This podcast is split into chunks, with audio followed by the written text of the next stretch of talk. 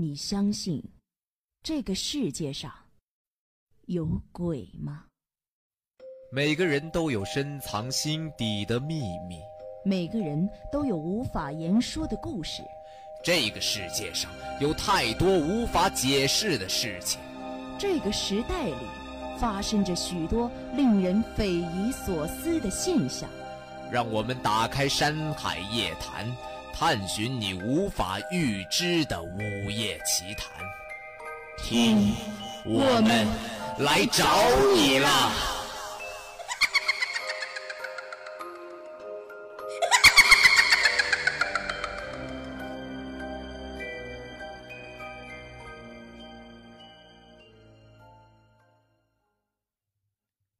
好的，现在正在收听我们节目的听众朋友们，大家好，这里是《山海夜谈》，我是小波初阳，我是小波周周。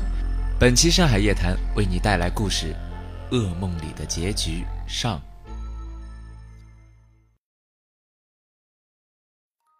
魏桥是这座城市里著名的心理医生，他治愈了很多人的心理疾病，同时也获得了很多的赞誉和嘉奖。但说起他做心理医生的原因，一定会出乎你的意料，那是因为一个梦。窗户外边一片漆黑，这是一个没有月亮的夜晚，在杂草堆中矗立着一座精致的三层小楼，就仿佛一个华贵的公主置身在一个凄凉的荒原中，美丽而孤零。只是一座别墅，年代大概很久远了，看上去它的每一处窗子都显得古老而安详。然而，整栋楼只有一扇窗子里散射出微弱的光芒。这扇窗子在二楼，它的里面是宽敞的餐厅，在餐厅正中间的长方形餐桌上摆着精致的晚餐。餐桌两边燃着两根黄昏蜡，有一个女人就坐在这个蜡烛的后边。这女人微微地低着头，她的深红色的长裙在烛光的掩映下映射出诡异而神秘的光芒。她的发髻高高挽起，唯独有一落发丝垂到两眉中间，弯出一道顺从的弧线。这女人缓缓地抬起手，用中指轻抚了一下自己的耳垂，那上面有一颗闪亮的耳钉。然后他抬起头，温柔地笑着。天哪，好美的一张脸，弯弯的眼睛，小巧的鼻翼，媚气的嘴唇，嘴唇下边的一颗痣都仿佛随着微笑，变成了有生命的精灵。来吧，吃晚餐。女人朝另一支蜡烛的方向笑得更甜了。在那支蜡烛的后边映射出魏桥清晰的脸。魏桥没有动那桌子上的东西，他只是傻傻地看着这个女人，因为她实在太美了。而那女人还是那样定格着甜甜的笑容，一动不动地看着魏桥。时间在一分一秒地过去。随着零点的钟声响起，那女人突然发疯般的狂笑起来。魏桥被吓了一大跳。他看见那女人在桌子底下拿出了一个精美的礼品盒，他把礼品盒打开，拨开里面的卷丝，从那里边拿出了一支黑洞洞的手枪，送给你。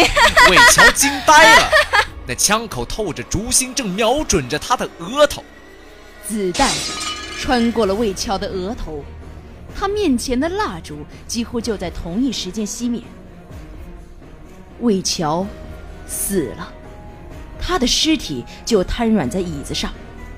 可就在这时，魏桥又听见了一声枪响，然后他居然还听到了一声女人的惨叫。啊！我魏桥醒了。他是被梦给吓醒的，他的额头满是汗水，双手也握成了拳头。梦中的许多场面让他心惊不已。做这个梦的时候，魏桥只有十岁，虽然只是一个小孩子，但是魏桥也懂得人死之后就不会再有任何感觉。但为什么自己被杀死之后，偏偏又听到了一声枪响和一声女人的惨叫呢？难道又死了？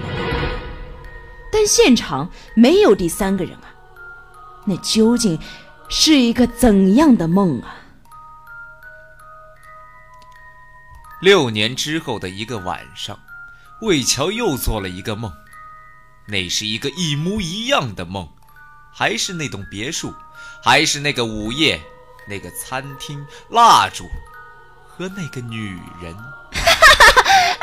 又是在零点钟声刚刚响起，那女人就开枪射向了魏桥的额头，而死去之后的魏桥又奇迹般的听到了另一声枪响。和一声女人的惨叫。啊！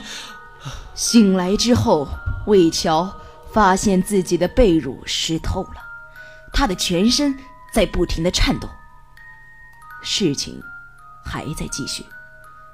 五年之后的一个晚上，那个梦再次出现，然后是四年、三年、两年、一年。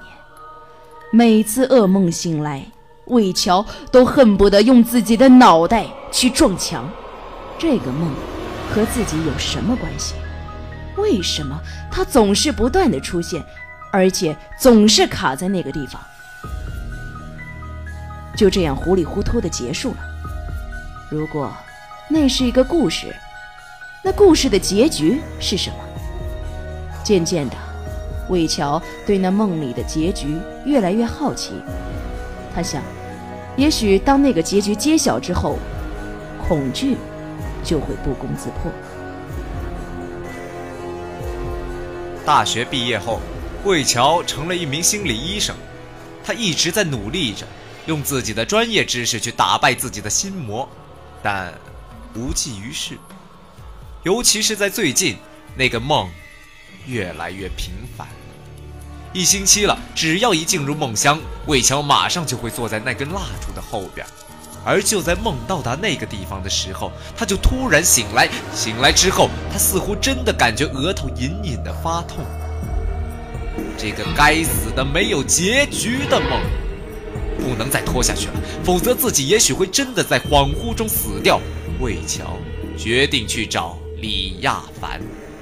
两天之后的下午，魏桥坐在了芬兰市李亚凡医生的诊室。这是一位大名鼎鼎的心理学专家。魏桥看到和报纸上的照片比起来，李亚凡显得更年轻，也更有风度。魏桥没有告诉李亚凡自己的真实身份，在简单的开场白之后，他把自己的遭遇，通通倾诉给了李亚凡。在魏桥一个多小时的叙述之后，李亚凡笑了。魏先生，不要着急，这个问题呢很好解决，只是需要时间。呃，这样吧，你住下，大概要一个星期的时间。附近呢都是旅馆，每天早晨八点你准时到我诊室来，我自有办法。就这样，明天见。李亚凡轻松的态度让魏桥大感意外。魏桥住了下来，于是从第二天开始，每天早上八点，魏桥就准时敲开李亚凡的门。李亚凡满面笑容地迎接这位客人，然后一谈就是一个上午，话题只有一个，就是那个可怕的梦。李亚凡总是让魏桥一遍一遍地讲述他的梦，甚至不放过任何一个细节。别墅、餐厅、蜡烛、午夜的钟声、枪响、惨叫，和那个神秘的女人。就这样，一个星期过去了。在第七天的黄昏，魏乔又烦躁不安地推开了诊室的门。哎，李医生。已经一个星期了，你连一点点为我治疗的迹象都没有。你，你到底在弄什么啊，魏先生？别着急，来，你看看这儿。李亚凡站起身，他神秘地笑了笑，然后像变魔术一样打开了诊室里面的一个门，里面站着一个女人。魏桥惊呆了，他几乎要夺路逃走。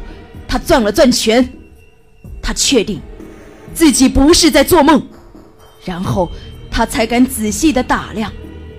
弯弯的眉毛，小巧的鼻翼，媚气的嘴唇，好美的一张脸，嘴唇下面的一颗痣，这，这分明就是梦里的那个女人。